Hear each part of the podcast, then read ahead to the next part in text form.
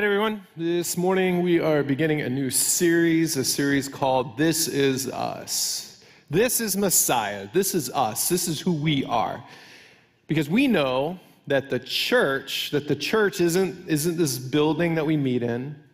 And especially right now, with so many people worshiping from home, you don't have to be in the building to be the church. No, no, no. You're the church. You're the church because you gather in the name of Jesus, you love Jesus together, you praise Jesus together, you want to live your lives with Jesus together. So it doesn't matter where you are or where you gather, the church is us. And this is us, this series is about the values that drive our church. The values that drive our church. And to get into that, I want to share with you from the Gospels. Today we're going to look at Matthew chapter 9. Uh, it's in the Gospels where Matthew, who's a disciple of Jesus, a follower of Jesus, he tells us exactly what Jesus is up to, exactly what Jesus is all about. This is Matthew 9, beginning in verse 35. Jesus went through all the towns and villages, teaching in their synagogues, proclaiming the good news of the kingdom, and healing every disease and sickness. When he saw the crowds, he had compassion on them because they were harassed and helpless, like sheep without a shepherd. And then he said to his disciples, The harvest is plentiful, but the workers are few. Ask the Lord of the harvest, therefore, to send out workers into his harvest field. Now think about that. The harvest is plentiful. And Jesus said it. And it must be true if Jesus said it. And if it was true then, probably true today how often as the church do we think of the harvest being plentiful? I think sometimes the church spends a lot of time feeling sorry for itself.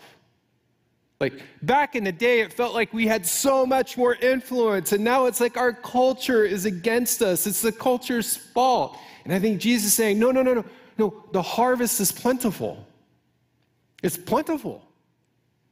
But there's more people not attending church and more people who are unbelievers in our country now. And yeah, the harvest is plentiful. I want you to go share my grace and my love. I want you to go share it with them. The harvest is plentiful. If you'll go share it with them, you can change everything. You can change their lives. Because that's what the Holy Spirit, the Holy Spirit wants to do in their lives. See, in the early church, it, it's really not a lot different than it is today.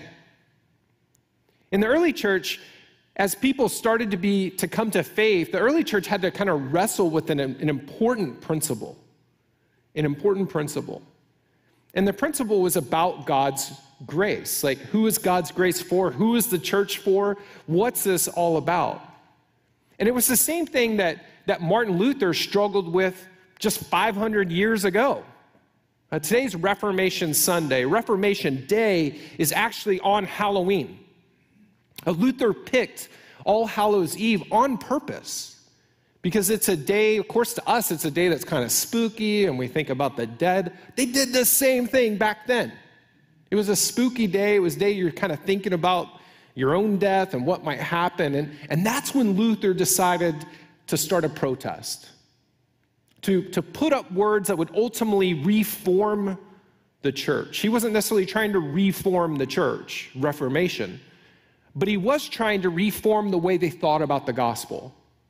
See, Luther was worried that the church was excluding people. Luther was worried that people didn't understand that salvation was a free gift of God and that it was meant for all people.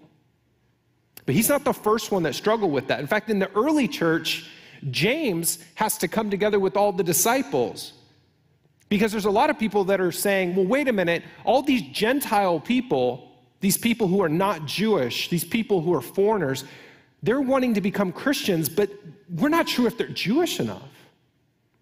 They're not circumcised. They don't eat kosher Jewish food. Culturally, they're not like us. They don't pray like us. They don't think like us. They don't look like us.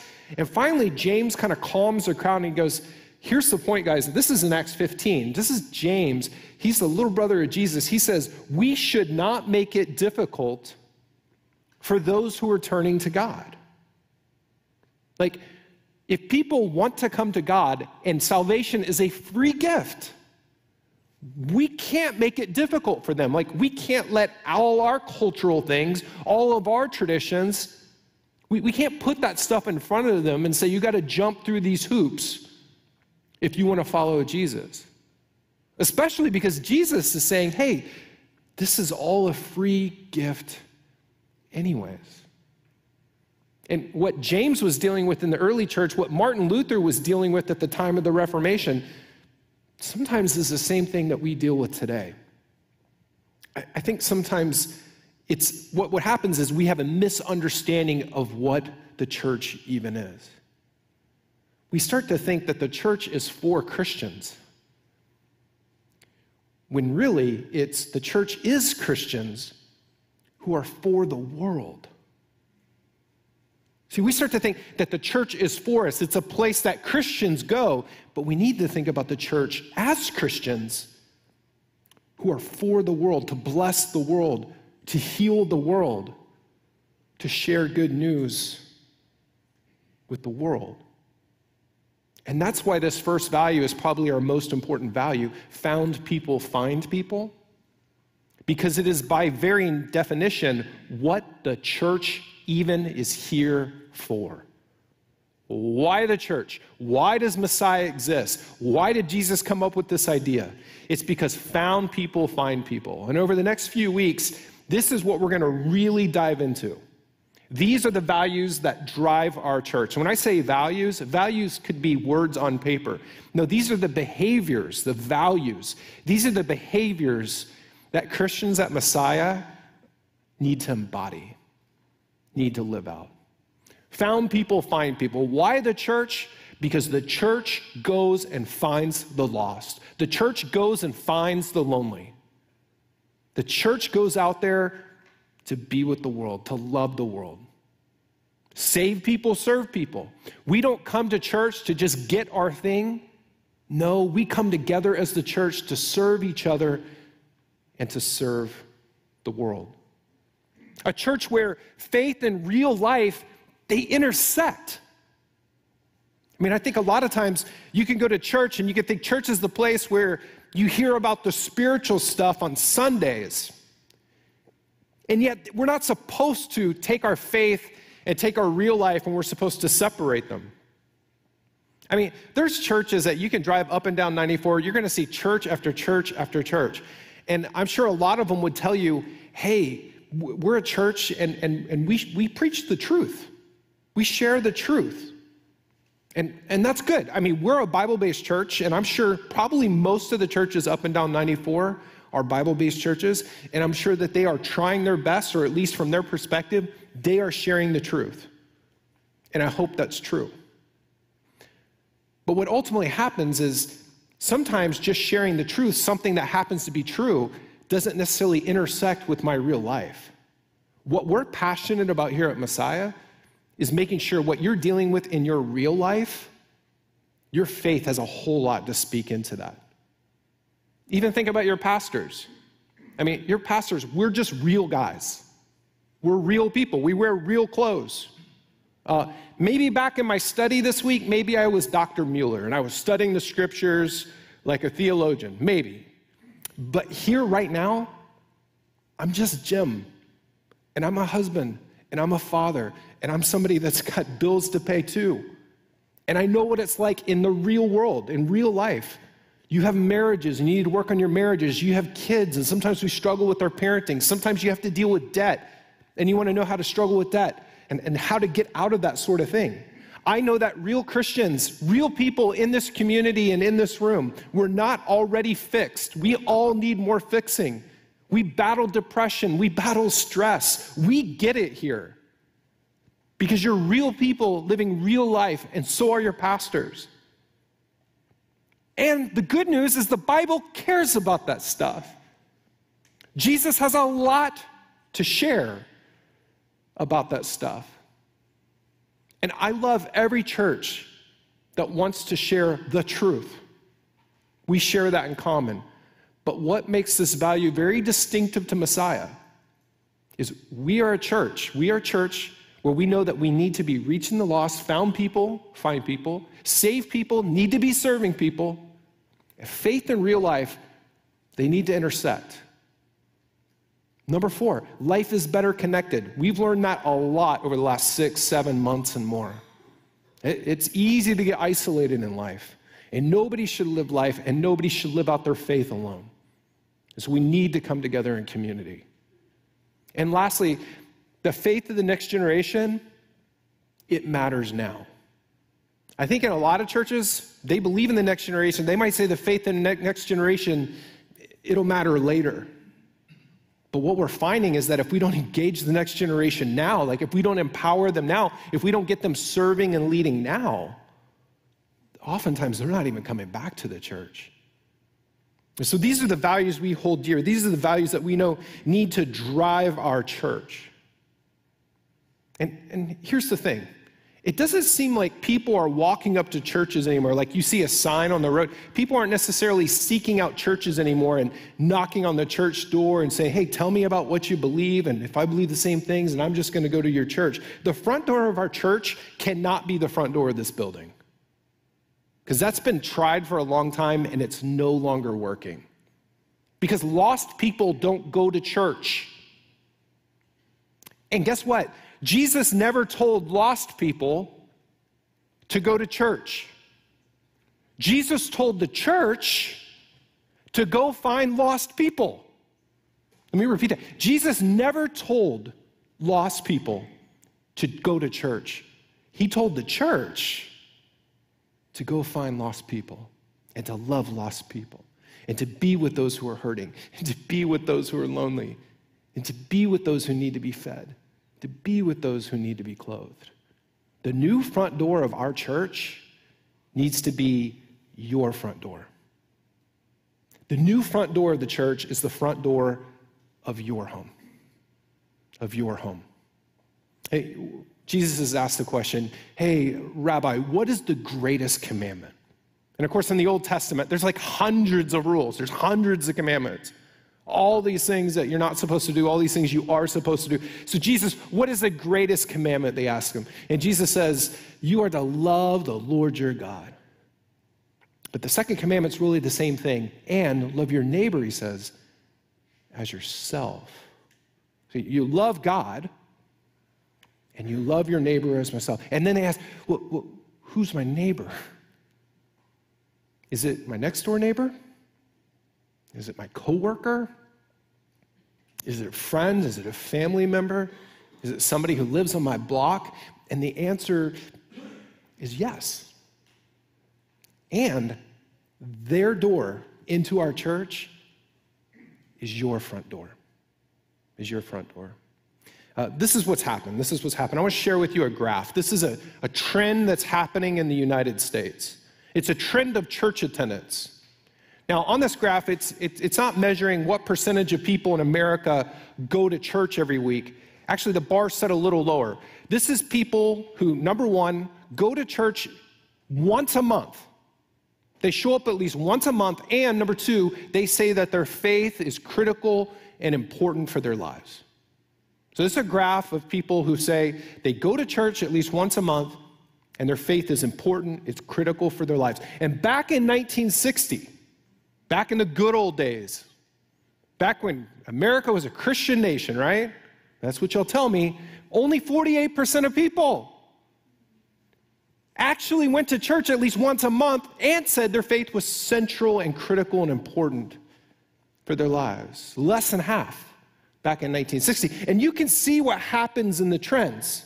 Over time and through the 70s, and some, some of you remember things that were happening in the 70s, uh, that number started to drop, and it dropped close to 40%. And it kind of held there through the 80s. And this is when I was growing up in the 70s and 80s. And then in the 90s, there was a tick up. A lot of churches, this is when the non denominational movement happened in our country. In the denominational movement, they said, you know what, maybe, maybe churchy church isn't working as much. We're going to try to do some things different. We're going to try to think about the way that we do music and, and what we talk about when we're speaking, and we're going to change the way we do church. And we saw a tick back up for a while in the 90s, but really that only held for a little while, and then the trend started coming back down. back down until 2000. And then, right around 2002, there was this huge jump in church attendance. Like it hadn't been that way since the 60s. What had happened in our country? 9 11 happened. Terrorists took planes and they crashed them into buildings, and thousands of people died. And Americans opened their eyes wide. And they said to themselves, We are not in control of our lives anymore. And we're scared. And we, maybe we need God. And they started to pray and they started to come back to church. And when they were in church, they gave a little more in the offering plate. And it was right around that time, 2003, 2004, that most of the newer worship centers in our country were built. And it's because people started going back to church, people started to give to the church, they started serving in the church. But then the trend started again. From 2000, around that time, to 2010, suddenly we watched as attendance had just dropped. And in 2010, only 35% of Americans could say they went to church at least once a month and that their faith was critical and important and central to their lives. You can go to Barna Research and look up any of this. And in 2010, pastors started saying, We got to do something about this church. In fact, we started warning you that the next generation is not going to church anymore, that faith doesn't seem essential to them. We got to do something about this. And from the next 10 years, from 2010 to 2020, it dropped even more drastically. In fact, in that 10 years, we lost as a bigger percentage of people than we had lost in the previous 50 years put together. Today, only about a quarter of Americans, 25%, can say they go to church at least once a month. Oh, and by the way, if you're under the age of 40, which we define that as the millennial generations, the millennial generations are pretty much everybody that's under the age of 40, people that are just a little bit younger than me. They are people that are digital natives who grew up with cell phones and internet in their homes. Like when I went to college, I didn't have an email when I started college, it didn't exist. When I went to college, internet didn't exist when I started in college. I didn't grow up in a home as a digital native, but the generations that followed me, people that are under the age of 40, including all the kids that are alive today, out of that generation, out of those people, what percentage of them go to church? So 25% of all of America go to church currently, at least once a month. What percentage of the millennial generation goes to church? Look at this 4%. My graph doesn't even have room for it because that number would be like down here. 96% of Americans under the age of 40 do not attend church and do not say that their faith is critical and important and essential to their lives. 90%, 96% of the millennial generation does not go to church. We are at a point where the church could disappear in one generation. And we need to wake up. Now, this is not just a bunch of numbers. These are people. These are people that you love. These are your family members. These are your friends. They're my family members, and they're my friends too. And that's why we want to be the kind of church where found people find people, where we understand that the lost, they don't want to go to church. Instead, the church has to go to them because you are the church. And it was never about the building. Because people that we care about, people that you care about, don't know where they're going to spend eternity.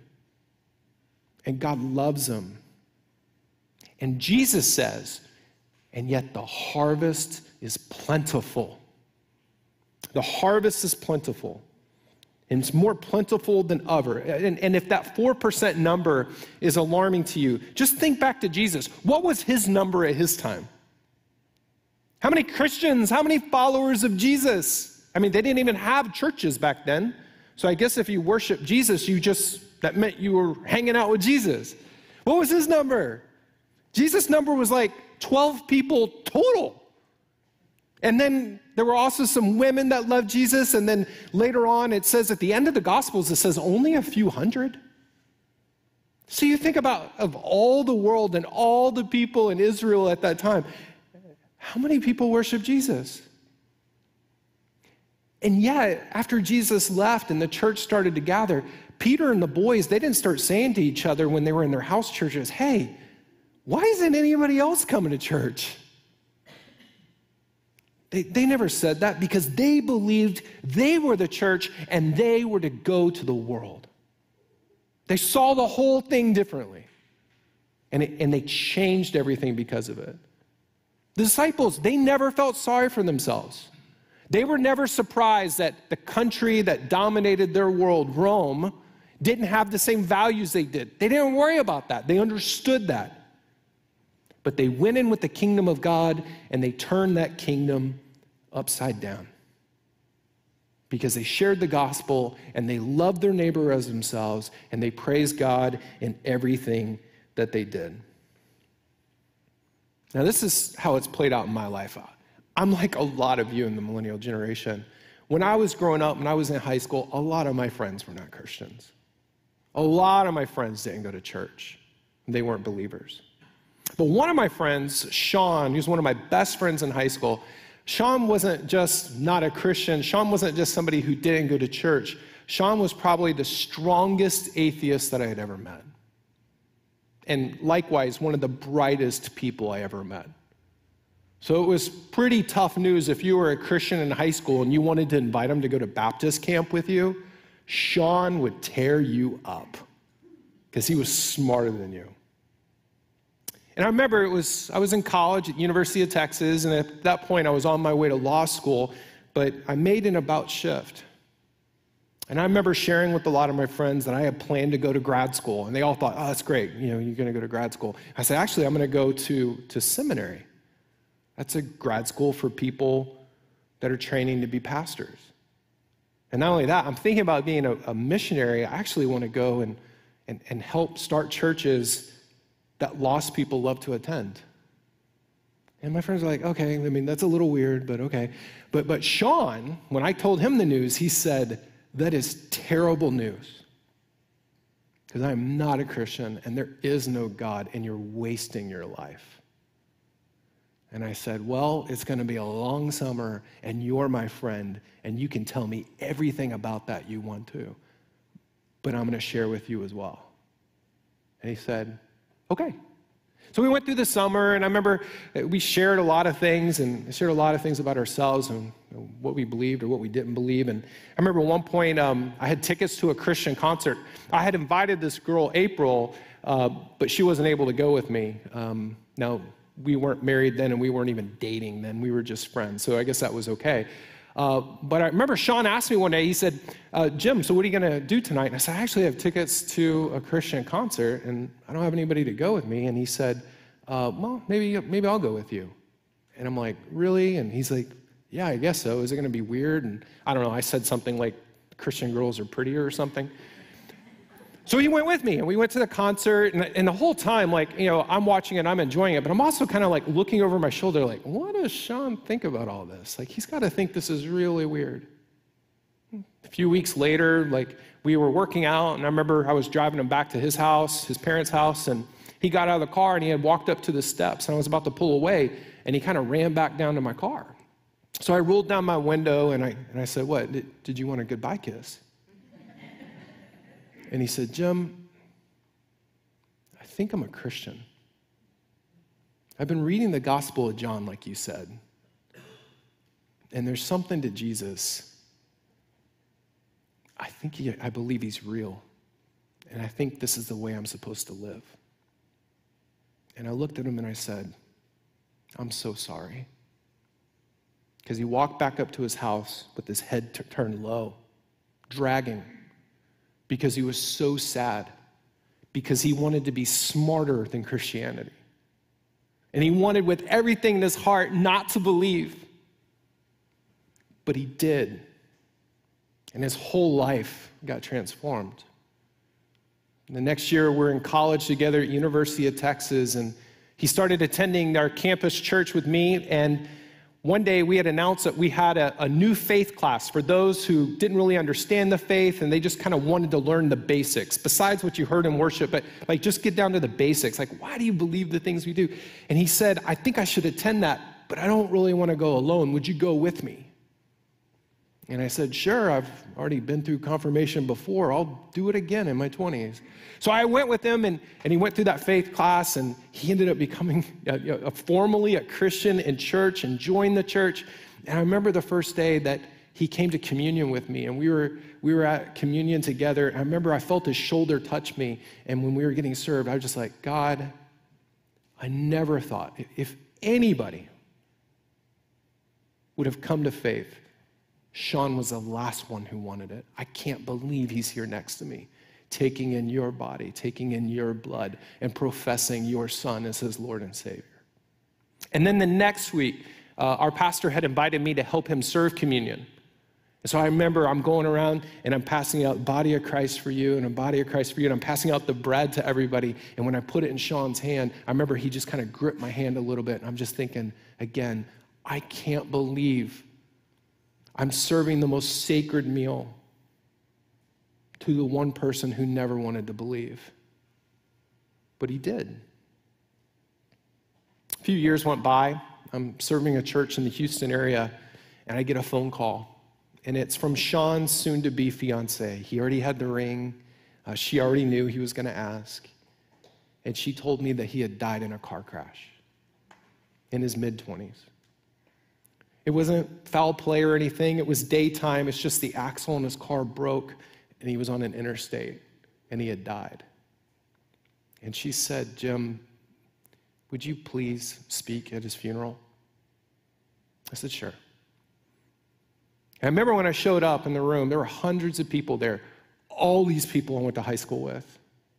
Uh, all even teachers from my, from my old high school. I bet they were the most surprised of all that I was a pastor. But in the front row, I saw his parents, his two sisters, and the girl that he was supposed to marry. And I got to say to all of them, We have lost somebody that we love, but don't believe for a second, Sean isn't dead. He's alive again.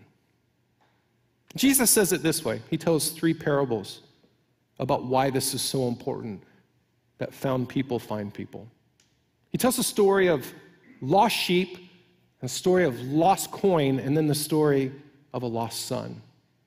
The story of a lost sheep is a shepherd who's got a hundred sheep, and he's doing a good job taking care of the 99, but one of them has gone away. But instead of like staying back and protecting the 99 and thinking, hey, I still got an A plus on my report card, no, no. He actually goes out in the wilderness to search for the sheep, for just one sheep. He's willing to search, he's willing to fight off wolves. When he finds the sheep, he's so happy. He picks it up, puts it on his shoulders so he can run back to the village. And when he gets to the village, he wants to throw a party. He wants to celebrate with his friends because this is a big deal. And do you know how Jesus finishes that parable, that story?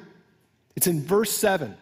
In verse 7, Jesus says, I tell you, in the same way, there will be more rejoicing in heaven over one sinner who repents than over 99 righteous persons who do not need to repent. Now, here's the thing everybody needs to repent. Christians, we need to repent. But in a way, this is what he's saying when one person comes to faith, there is more rejoicing in heaven than the fact that 99 of you showed up in church today. And God's leaning over the rails and He can't wait when that happens. He's just watching to say, Church, are you going to go find the sheep? Are you going to go find them? And will you celebrate with heaven when it happens? He tells another parable. It's the parable of the lost coin. It's a woman, and she's alone. She only has 10 coins to her name. That's enough to buy food and to live for maybe a week and a half. But she loses one. What would you do if you only had 10 coins and that's all you had to live on and you lost one? Well, you would do as she did. She started to look everywhere. She's sweeping the floors, just trying to find one little coin because it's everything to her. And when she finds it, she's overjoyed. And she wants to tell all her neighbors this good news. And Jesus finishes that parable, that story, the same way. He says, In the same way, I tell you, there is rejoicing in the presence of the angels of God over one sinner who repents.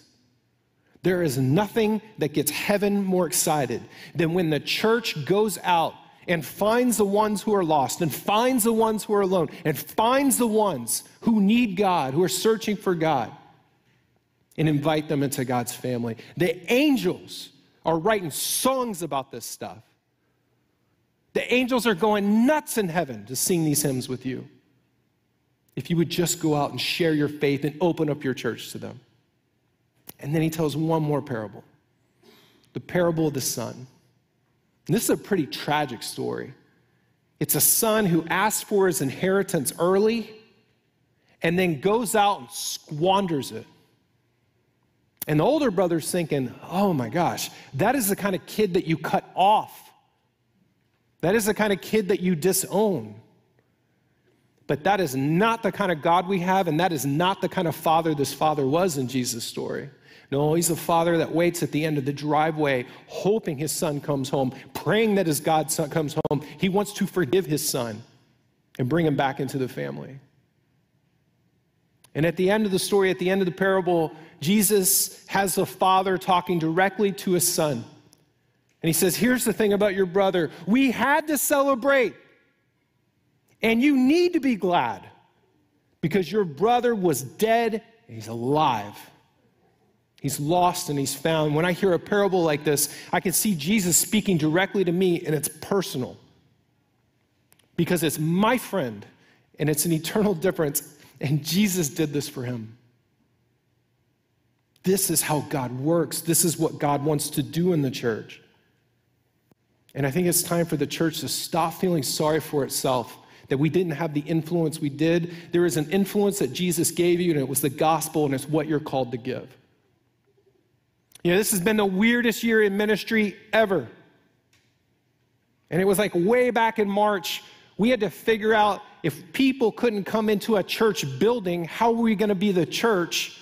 And especially when it came time for Easter, we knew hey, you can, you can say that we can't be in a building, but you can't cancel Easter. You can't cancel Christians worshiping, and you can't cancel Easter. And so, like in one week, we started doing church online. It was the only way we could worship together. But don't tell anybody that they didn't go to church. No, we're the church. And so we worshiped at home. And some of us, we still doing that. A lot of our community at Messiah, you're still at home. And we get it. But we know that you're in church. You're with us because you are the church. And we celebrate that. And so this changed everything. We started with online ministry, the way we do church, because we were desperate to be together as Christians. But something started to happen. More and more people started tuning in and they started reporting back to us that they're giving faith a second chance. Families that we've never met.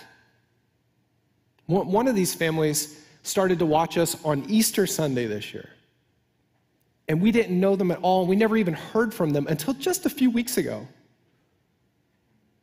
And a few weeks ago, they contacted our office and they said, uh, Pastors, um, we think we want to join Messiah. And not only that, we want to have our twins baptized. And by the way, Dad, Justin, he's never been baptized either because he didn't really grow up in the church much. And so last Sunday after church, after all of you left and you went home, some of us got to stay behind as Pastor Chuck got to baptize these two twins and then baptize dad, Justin. Let me show you a little video clip of that Sunday. Taylor and Elizabeth Shroma, I baptize you in the name of God the Father, mm-hmm, and in the name of God the Son, that's and in the name of God the Holy Spirit. Amen.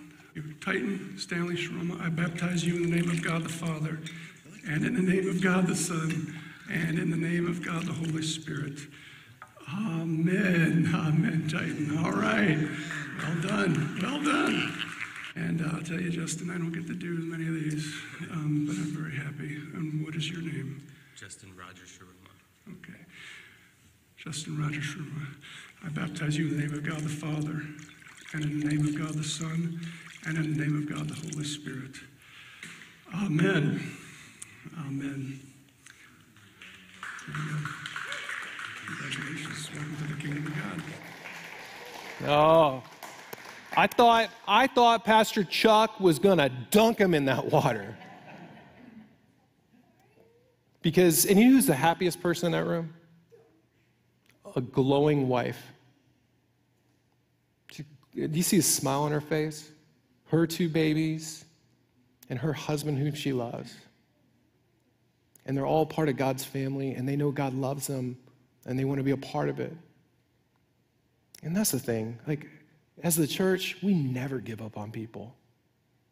We never give up on what God can do in their lives and how God wants to transform them.